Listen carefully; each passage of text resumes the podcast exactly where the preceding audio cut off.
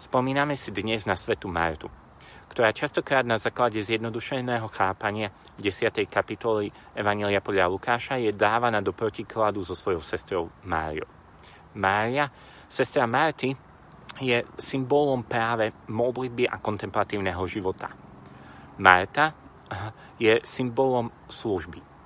My, redemptoristi, sme povolaní k tomu, aby sme zdôrazňovali nevyhnutnosť modlitby v živote. Modlitbu ako základ duchovného života.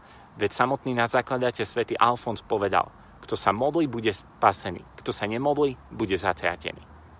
Avšak nevyhnutným aspektom duchovného života je aj služba.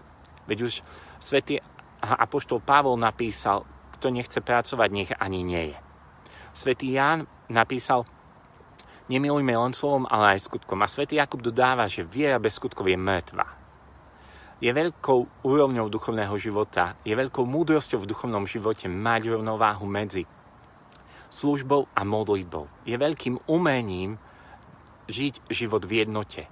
Dovoliť Bohu, aby si nás používal aj ako Mártu, aj ako Máriu. Aby sme mohli žiť a rozvíjať tieto oba rozmery duchovného života. Veď v 10. kapitole Lukáša Ježiš nevyčíta práve Marte to, že slúži. Nevyčíta jej službu, ale jej ustarostenosť a jej nevieru, ktorá sa práve prejavila slovom nedbáš. Marta vyčíta Ježišovi, že nedbá, že si nevšimol, koľko toho pre neho urobila. Že nedbá a má pocit, ako keby zabudol na ňu, ako keby si ju nevšimol.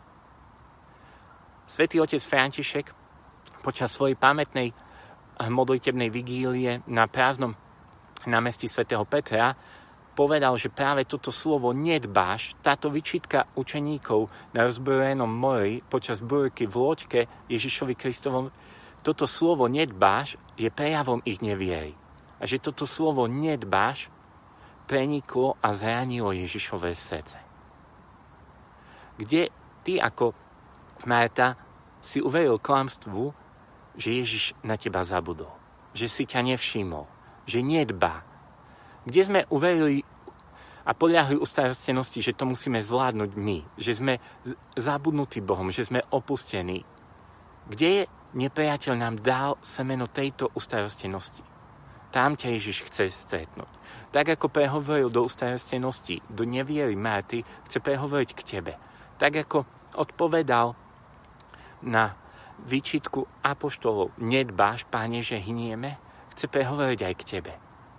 Chce ti ukázať, že on vidí v skrytosti. Ježiš nám povedal, že nás Otec vidí v skrytosti, či sa modlíme, či slúžime, dávame almužnu.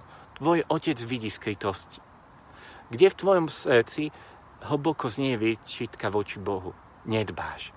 Ak je nejaké takéto miesto, ak je nejaká oblasť v tvojom živote, či je to v modlitbe, či je to v službe, či je to v rodinnom živote, či je to v tvojej práci, dnes ťa chcem pozvať, aby si to zložil na pána. Aby si si sadol k jeho nohám a jednoducho mu to dal. Lebo Božie slovo nás vyzýva. Na neho zložte svoje starosti, lebo on sa o vás stará. Na príhove svätej Marty nech máš múdrosť, aby si vedel mať rovnováhu vo svojom duchovnom živote medzi modlitbou a službou nech je uzdravená tvoja neviera, nech je uzdravená naša neviera. Všade tam, kde prežívame slovo nedbáš. Krik, nemý výkrik voči Bohu a nech sme ľuďmi dôvery. Poženaný deň.